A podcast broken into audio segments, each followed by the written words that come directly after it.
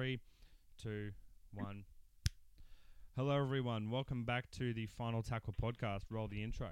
So whether you're on the cricket ground, Lang Park or the bush, you still gotta run, you still gotta tackle when the scrums have got the same push. You give it some, you give some more, and you really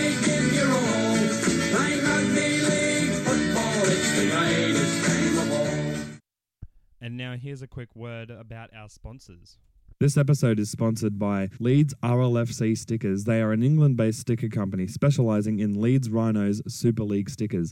They are 100% quality guaranteed with regular new design releases. Head over to their Instagram, give them a follow, and DM them for prices and much more. They have excellent prices. They also ship internationally. I go through them for all of my Leeds Rhinos stickers merch. We are also currently in talks of designing and releasing a final tackle exclusive design, so be sure to follow them and us on Instagram for updates on that. Their Instagram is Leeds RLFC underscore stickers. It will be linked in the description of this episode on YouTube, Spotify, Podbean, our Facebook, Instagram, and more. This episode is also sponsored by the Grange Hotel in Wyoming, New South Wales, Australia. They have quality food, $12 schnitties with almost any gravy that you can think of. I personally love the pepper gravy that they do on the schnitties for $12 there. They also show every single game of the NRL live on the big screen. So go over there, pour yourself a schooner of beer with your mates, order a snooty with your mates as well, and have a cracker of a time watching the footy on big screen at the Grange. Their Facebook will be linked in the description of this episode and on our Facebook bios and everything else for our social medias as This well. This episode is in partnership with the Rugby League Away Day. It is an Instagram based Salford City and Super League news outlet. They focus on the Super League women's at the moment. For all of your Super League, Super League women's, and more news, head over to their Instagram. It is first founded in 2017 by a former Salford City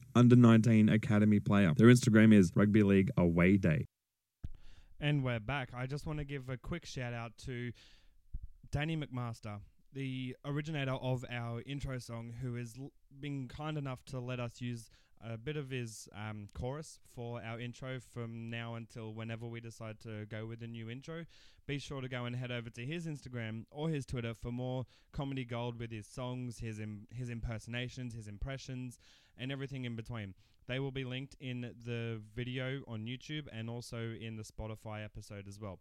Anyway, everyone, I am joined by, in my opinion, a future immortal, uh, Golden Boot winner, Parramatta Eels legend, four time grand final winner with Parramatta Eels, Brett Kenny. Thank you for joining us here, mate.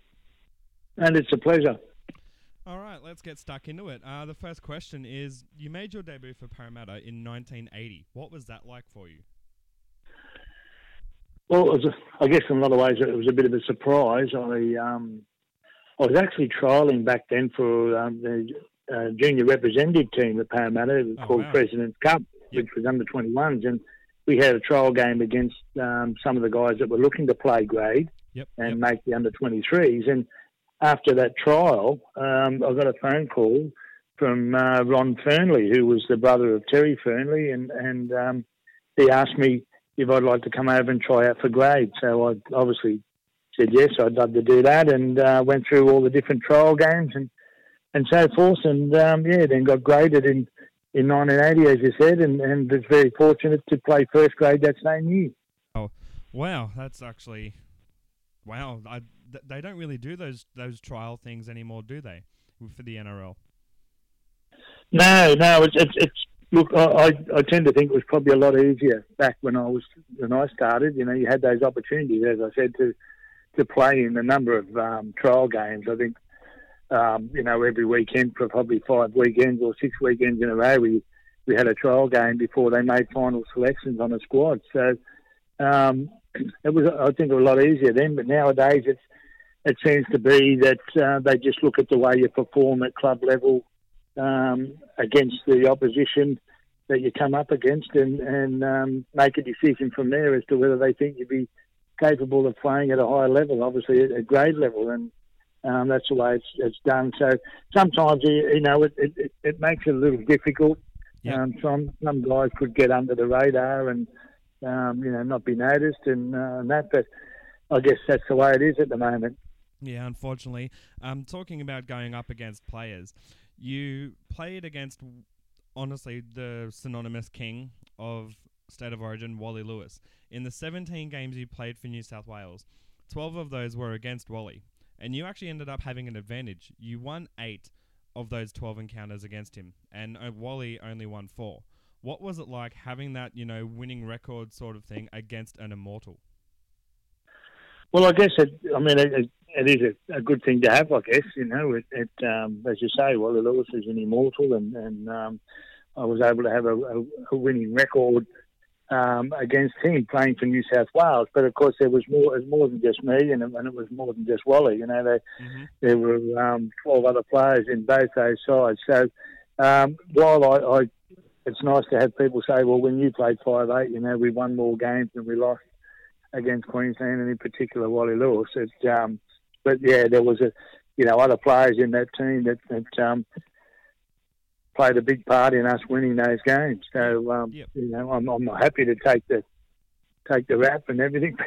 But the reality is, you know, it was there was um, 12 other players, and or actually probably 13 other players, 14 other players actually that that played a big part in those results. Exactly, as I say, it takes a team sort of thing. Um, following into that question. Um, sorry, just quickly going through the list. Uh, you had numerous long-standing records at the Eels as a, as club records, such as most tries in a season, most club games for the Eels. They have now since been, you know, beaten because there's new there's newer players and whatnot. What do you reckon was the record you're the most proud of at the Eels, uh, as in a club record? Well, I, I guess probably the most games would have been the the one because um, you know, look, it's a tough sport, and to back up week in, week out and play, um, you know, it was, it was always going to be difficult to be able to actually hold a record at some stage to um, have the most games played um, was probably something, yeah, that I was, I was pretty proud of. I always thought it would, would more than likely get beaten, um, but uh, yeah, it was good good to um, to have that record for a little while. Yeah, no, that's that's actually really awesome. Um, and I agree with you. It, it takes a lot to withstand one game, let alone over 200 that you played. Um, especially given that it was a totally different era at the time that you played, and it was a much. And I don't mean to um, put the current version of the game into disrepute, but it was a much tougher, much more stronger, much um, honestly, uh, again, like uh, anyone's game back then. Um, next question is: During your time in the NRL, you played for club, state, and nation. Which level was your proudest achievement, and which one was the toughest? Well, look, uh, you, when you play for your country, that's obviously the the ultimate in any sport, and and um, it was no different for me. You know, yep. I was fortunate enough to be able to, get selected to play for Australia, and in 1982 was the first time I represented Australia and went away on the Kangaroo Tour and and um, played for them right up until the end of the 1987 season. Um, so obviously, you know that that was something that's very memorable. But I guess when you look at Origin and you look at, at Test match football, you're sort of playing with guys, obviously from other clubs and other states, but you're together more likely for a week before you play, and then yep. that might happen yep. on three occasions throughout the year where um, you know, when you're playing at club level, you, you're with the guys from probably late October, early November, right through till you make the grand final the end of September.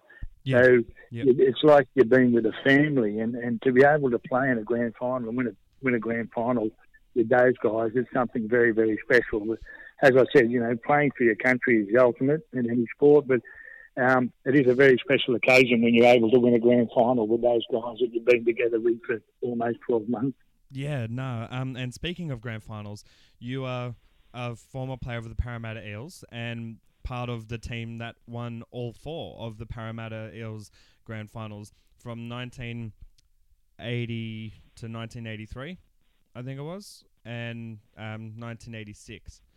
Which one is your proudest achievement? The 86, the first one, or the three Pete? Oh, look, I, I, obviously the first one um, against Newtown. I mean, it, a couple of reasons. One, it was Parramatta's first Premiership win. Yep. In their history. Um, but also, it was my first grand final I'd ever played in. So I was very fortunate, you know, to, to be able to say, well, you know, I'd never played in the grand final in, in junior football, and Yep. um, the first time I ever played in the grand final was the first grade rugby league final, and, and it was against Newtown, and we won. So, um, and I scored a couple of tries. So that was pretty special. And um, you know, as I said before, it, it, was always good to play to win grand finals. I, and I guess, but to choose one of those four that we won, I, I guess number one would be 1981, and number two would be 1986 because of the fact that we were able to send out two of Parramatta's greatest ever players, and Mick Cronin and Ray Price. When they retired, they were able to retire winning a premiership. Yeah, nice. Um, and sorry, yeah, for that faux pas, I did bugger up by saying 1980. It was 1981, 82, 83, and then 86. Speaking of um, Ray Price, just as a, a little bit of a promo, the Legends of League tournament is in November, November 16th at McDonald Jones Stadium. Everyone get there. I will be there, and I'll be interviewing as many players as I possibly can. And also, Ray Price has been announced as the Parramatta coach for that day. Be sure to get down there, ha- grab yourself um, some autographs, you know, meet and greet some old players that you used to go and watch as a kid or even as an adult. Um, now, circling back into grand finals. In the 86 grand final, you had two tries controversially disallowed. Do you think, in, in your heart, even nowadays, etc., that they were tries uh, or, or not, sort of thing? Well, at the time, you know, like days, even weeks after the grand final, I, I still thought that I'd scored at least the first try. Yep. Um, The second one, I wasn't too sure about it. I, I realised that I had sort of, I guess, in a way, I was grounded before the try line, and then I sort of lifted myself up and over the Yep. top of it. So somewhat of a double movement sort of thing? Yeah, it was Yep. probably yeah. So, but the first one I thought was definitely a try. But when I uh, I was working for Fox Sports for a while there, commentating on on some of the NRL games, and Yep. they actually showed me some footage. And obviously, with the more modern technology, they were able to slow it down um, a lot better than they used to back in 1986. And of Yep. course, when you have a look at it, you can see there's a slight gap between the ball while it's on the ground. The point of the ball is actually touching the ground, and the other end of the ball, there was a gap between it and my hand. So, in actual fact, Mick Stone was right when he awarded no try, and it makes you wonder whether or not video um, or the video bunker is, is necessary because Yeah. he was proven to be 100% right even when they used the video. Yeah, and obviously it was controversial at the time purely because the, uh, because of the technology, there wasn't so much of being able to slow it down, and everyone at the field on the day, you know, the fans and whatnot would have seen it in the high speed that it was, not being able to slow it down, thinking, "Oh, that's a try safe as houses," sort of thing. Yeah, and, and look, you know, I mean, obviously the the fans and even the players, you know, at the time it's a grand final. It was the first try scored in the game, or would have been the, the Yep. first try scored in the game, and and um, you know, you're hoping that well, yes, it is a try. That he's awarded the try, and when he didn't, I mean, obviously a lot of people were disappointed, and I mean, I was often asked after the game, uh, you know, why didn't you stand up and, and complain about it? And I said, well, it was pointless doing that. The referee had already made his decision, and the Bulldogs are up on the 20 metre line taking the tap for the restart. So, Yep, and You know, it was pointless how, how the game went. Yeah, yeah, it'd be pointless me standing in goal saying, hang on a minute, I think it was a try. You know, it was. Um, but as I said, it was it was ruled no try, and he was proved to be 100% correct. yeah. And we've got a few more questions before we head into the fans' question. Um, who was the prankster at the Eels during your time there? Oh, look, probably all didn't mind having a bit of a practical joke. I think Paul Taylor was probably the one that that um, was the real prankster. Um, you know, we, we used to do a few things and that to each other at the various stages from um, training and, and so forth. But but um, yeah, Taylor was Paul Taylor was probably the the prankster as far as the players were concerned. And Ron Yep. Massey, who was um, Jack Gibson's assistant, he was quite a bit of a, a prankster himself. And I re- remember we had uh, Bob O'Reilly was playing. It was back in 1981, and Yep. um, I think it was the Bear was coming up for the weekend's game was a bit of a, um, a highlight for him because I think it was going to be his 150th or something like that first grade game for Parramatta. Oh wow. Um, so obviously a special occasion. Well, so what they did just before training, they decided to.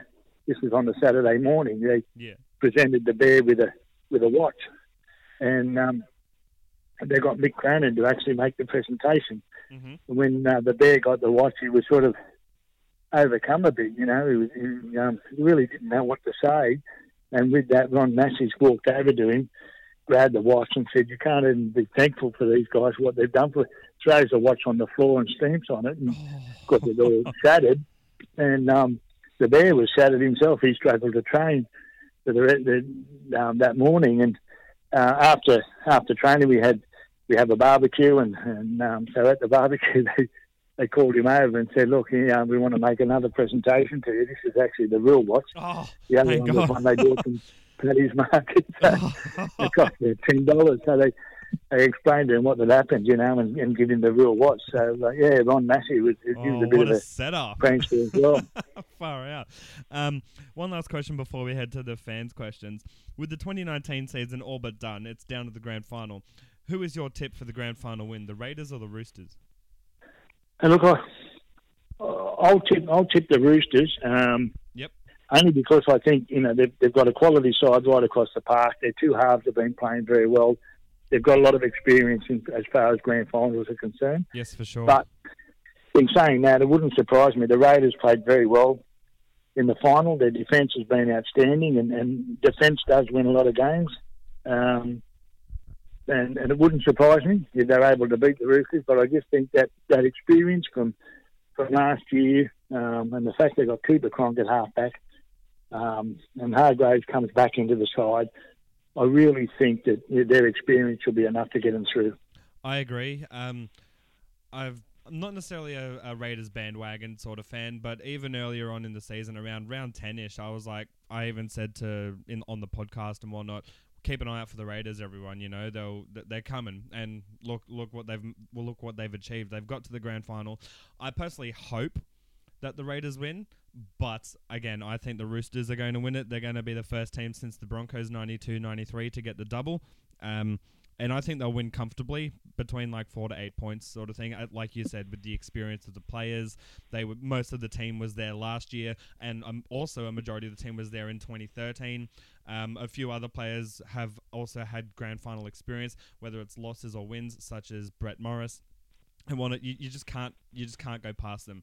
But like you also said, I wouldn't be surprised if the Raiders pull an upset win if their defense holds strong. Um, got a, got some questions now from fans. David Armstrong asks, "Do you think the current Eels team has what it takes to a get to a grand final and b to win a grand final?"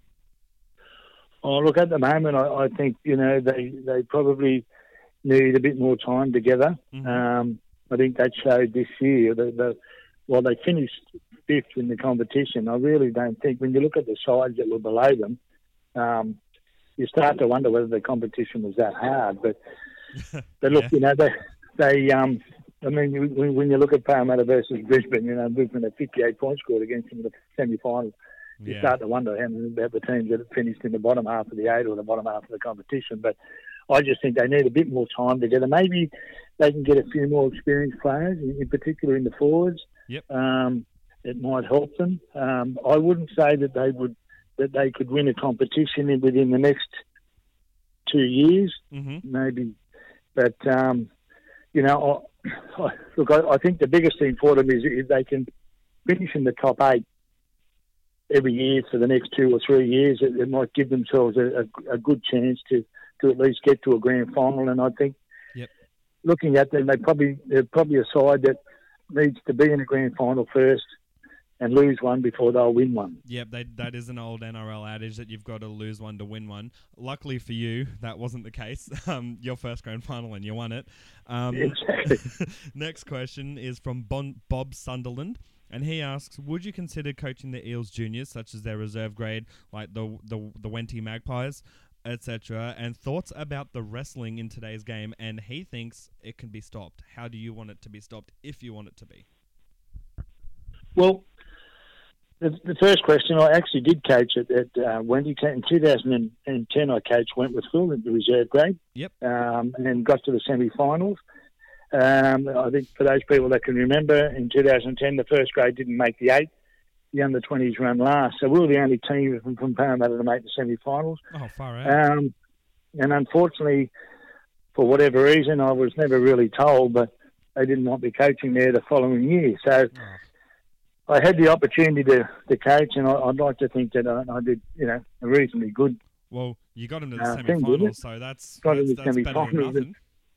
Yeah, so um, I yeah, that, to answer the question, I would love to be involved again mm-hmm. with the club, um, whether it be in a coaching role, whether it be an ambassador site role, um, to help out, do different various things around the club, and maybe come over and help out with a bit of coaching with some of the individual players, yep. things like that. But certainly would love to be involved again. I'm sure I know there's quite a few others. Eric Grothe, another one that would love to have been involved with the club again in, in some some area. But um, so we'll just wait and see whether that ever happens. But uh, as far as the wrestling goes, look, I I think the only way you're, you're going to stop that is you these penalties during the game. I mean, the, the coaches are always looking to get a, an edge on opposition teams. Um, it's, it's, not, I guess, it's not illegal to have a wrestling coach as agreed, part of the like, coaching team. Yeah, like unfortunately, I think it's a necessary part of the game now that there is so many rules in the sense of you know the scrum is definitely not what it used to be. The um, you know they've get, gotten rid of the shoulder charge for good reason and i agree with that but you know it's just become a matter of the only way to sort of battle for contention with the ball is wrestle slash you know the ball strip, which even now they're looking at trying to outrule that. I think wrestling is a, a, unfortunately an integral part of the game now, and it's needed yeah. for that sort of thing. Whereas if they had not gotten rid of you know making the scrum what it is now, and if as in what it used to be, there wouldn't be yeah, exactly. as much wrestling needed. You know. Well, yeah, I mean, uh, I agree. They've got to, you know, as, as I said, if they're going to have the wrestling as part of the game, if they're trying to stop it, well, they've got to obviously look at penalising teams for doing certain parts when they make the tackles. If they do that enough, maybe the coaches will stop because they don't want their teams penalised all the time. But yep. I think a lot of teams, you know, they've got to look at a lot of the rules. I, I, I generally think there is too many rules in the game. Yes, agreed. That's one of the things that, that's ruining the game. I think they need to go back go through every rule, have a look and see what it does and what it doesn't do, and whether or not it's good or bad for the game. Exactly, and, whether it's and, got more positive or negative effect on the game. Exactly, get yep. rid, of, rid of the yeah, you know, and and, and I think um, you know I, I like some of the rules that help the attacking team, and um, as as much as defence is a big part of rugby league, people like to see tries getting scored, and I yep. and one of the rules where they they said the goal post, uh, sorry, the corner posts are no longer in play. You can knock the corner post over when you're scoring a try. I think that was great because now we're seeing some spectacular wingers try. Oh, it's know? great.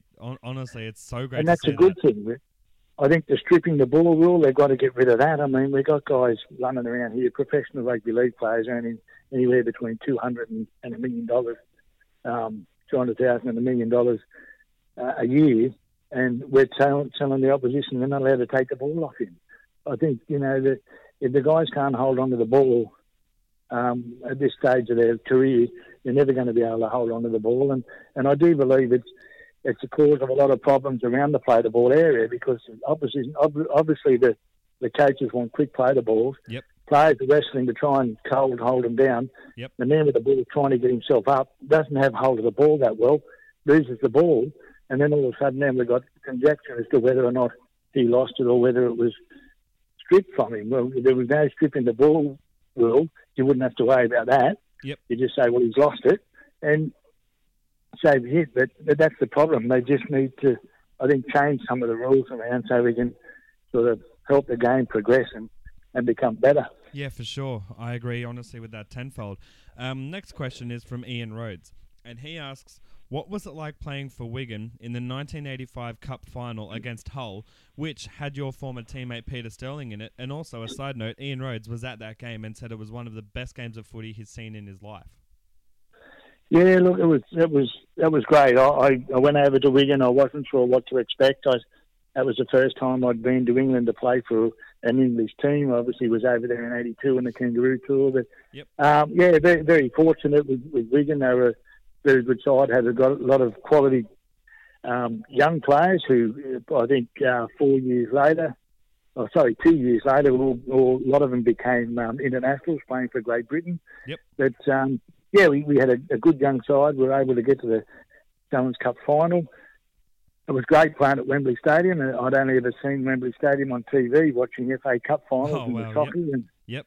to actually be there was magnificent, and, and a hundred thousand people uh, watching the game. It was just um, one of the best things I've ever experienced, and um, I obviously have never experienced anything like that again. Yeah. Um, never played in front of a hundred thousand people here in Australia, and um, so it was uh, yeah very special. And a lot of ways it was it was tough at times because you know on the opposition team, as you said, was Peter Sterling and John Muggleton, based from Parramatta, and Yeah. you knew well, one of us had to be in a winning team, and and fortunately enough, it was for me. And but you sort of felt for these other two guys because you knew how good they are, and um, not just as footballers but as men. And Yeah. Exactly. and it was disappointing to think they, you know, they couldn't couldn't walk away with a, a cup winners medal. But that um, I was just glad that I was actually fortunate enough to be in the winning team. But Yep. certainly a great experience and something that I've always cherished and will always remember. Wonderful. Um, just before we go to the last fan's question, that sort of helps me tie in the next question, which is about your accolades and your achievements during your playing time. From which you got Dally M Player of the Year, got the Golden Boot, Clive Churchill Medal. Well, back then it was, um, you know, Player of the Match for the Grand Final, etc. What is your proudest achievement of your NRL career? Oh well, look, I, I guess obviously the Golden Boot Award, which was um, given to you as the best player, rugby league player in the world. So Yeah. um, you know that that's something that is becomes very special. And the funny story is that I, I was it was 1986. I was arrived in England on the Kangaroo Tour, and we were at Leeds, um, at Headingley at, at um, Oh at. Leeds home ground. Yep. And we were there to get some photos, team shots, and individual shots done. And as I got off the bus, a couple of guys from the Open Rugby magazine pulled me aside and told me that I'd won this Golden Boot Award, and I had no idea what it was. Oh wow. I said, "Well, how, I'm thinking when, when they said Golden Boot, I'm thinking, well, it's goal kicker something, you know." And I said, "Well, how did I win this? I don't kick goals." And they said, "No, no." They explained to me what it was, and Yep. I said, "Oh, that was great." You know, it um, took a while to, to sink in, and the unfortunate thing was I couldn't tell anyone because they had to get photos for their magazine, and the presentation was done, I think, a week or two later. Yeah. So I couldn't tell anyone. If I was on the phone to my family back home, I couldn't say anything in case Oh. my roommate came in. So Yeah, or it leaked or anything. I had you to keep been, it all to myself. Oh, that yeah, would just- been terrible. yeah, you know. And then, and then the day of the presentation, it was done at the motel we were staying at. Yep. And uh, there was myself, Sterlo, and Wally Lewis were the three representatives for the Australian team. But Yep. do you think I could get a bet on with anyone that I'd win it? Not a chance. no one wanted to take any bets, and I thought, geez, you know, it's the only time I knew I was a certainty. oh, you should have. um, you should have. But uh, yeah, it was yeah, it was a, a, a, a wonderful thing to be able to to say that you at one stage in your career you were rated the best rugby league player in the world, and I guess you can't get any higher than that. So uh, it was a very special day for me, and and it's something that I'm very proud of. Honestly, I agree that that would be probably if I were to, for whatever reason, make it in the NRL. You know, if I would have ever have been an NRL player, I would have worked towards the Golden Boot. Wouldn't matter if I'd won grand finals or not. I would have worked and strived to get that achievement. And congratulations on making that in that year. Uh, one Thank last you. question is from the fan, and his name is Dewin Miles, and he asks, "Who was the hardest and or toughest player you ever played against? Whether that's for strength or you know the way they played the game, etc." Oh, it's a tough question. It, um, I often say to people I was very fortunate to play in an era where there were so many great players, and Yes. Um, obviously, I, I, to, to pick one, I mean, I look at a bloke like Wayne Pearce, was probably the toughest defensive player I've ever played against. Yep. And um, I know he he got me one time there with a tackle, and I, it took me ten minutes to get up. You know, and he was Far one of those guys. But you know, I, I guess if I had to pick one, probably Wally Lewis would be the toughest player that I, I've had to play against. You know, it was always okay. very hard playing against Wally, and and um, probably a close second would be Terry Lamb. Okay. Yep. Um, was is that more so for the way you know they played the game, um, their vision Yeah, yeah, just yeah, just with the, yeah, the skill and um, and probably well in Wally's case, probably size. He was bigger than I was, and Yep. um, you know, he was a former lock forward, and so um, yeah, you know, just the, the, and their skill levels, you know, were always good, and you knew, you know, when I when I played it, you always wanted to have a, a nice easy game. You didn't want to have it to be too have it too tough and but you knew when you played Wally Lewis it was going to be a tough day, and it was the same when I played Terry Lamb. But um, yeah, I'd say Wally Lewis one and Terry Lamb two. Yeah, fair enough. Honestly, agreed because I've I wasn't unfortunately had I didn't have the privilege of being alive in the eighties. Um, but I have watched plenty of footage on YouTube, plenty of matches. You know when they do the um, retro round on Fox Sports and whatnot, and yeah, definitely they they did seem to you know know know what was up. Um, Yep. I want to thank you very much for joining us here at the Final Tackle. There is uh, one last thing I would like to ask is. Is there anything you would like to say to the fans listening, whether that's advice for them, life advice, sporting advice, or even if you have anything like a organization or anything you'd like to promote or plug? Oh, mate, look, just just to everyone that that, that was listening, you know, I, I just want to say thank you to all the, the, the Parramatta fans and, and, and, and, and I guess rugby league fans in general. Um, throughout my career, I, I never really had too many hassles with, with the rugby league fan and, and um, was always very much appreciated for the way I played and, and I appreciate that, that, that um, you know, they enjoyed what I did and I enjoy, I enjoyed what I was doing and, and um, yeah, just wanted to say thank you to everyone for, for what they've done and and um, the way they treated me and and um, yeah, just you know just keep following the game. It, it's going through some tough times, but I'm sure we'll we'll um, get through the other end and and uh, hopefully the game will improve a bit better. And as we've already mentioned, you know, so maybe some of the rules might need to be changed, but but um, yeah, look, it's, it's a great game. It was very good for me, and and I just hope that everyone you know, sticks with their club and, and supports their team, whether they finish from the bottom of the table or win a premiership. You know, the, all these guys are, are out there doing their best to to um, get as far as they can in the game and help their club obviously win a premiership. And unfortunately, it doesn't always happen. But um, you know, I, I'm pretty sure that all the players would appreciate the fact that the fans keep turning up week to week. Um, Yeah, exactly. Um, and those are very wise words. Um, and again, once more, thank you very much for joining us here at the Final Tackle podcast. We'll be sure to get you on at some point next season as well. And also at Yep. the end of the season, once the grand final is done and dusted, I'll be doing a week by week. Um, so for 16 weeks, I'll be doing each week in alphabetical order. Um, a team's recap, you know, review, whatever you want to say, of how their 2019 season went. Would you like to join me for the Parramatta Eels episode? um, yeah, if I'm available, that'd be fine. Too easy. Well. I'll, it probably won't be for a, a fair few weeks, but as I said, I'll tee that up with you at a later date anyway, and we can sort that out. Not a problem. All good. Thank you very much, mate. And again, thank you for joining us here. Yep, no worries. Thank you, mate. Bye. Well,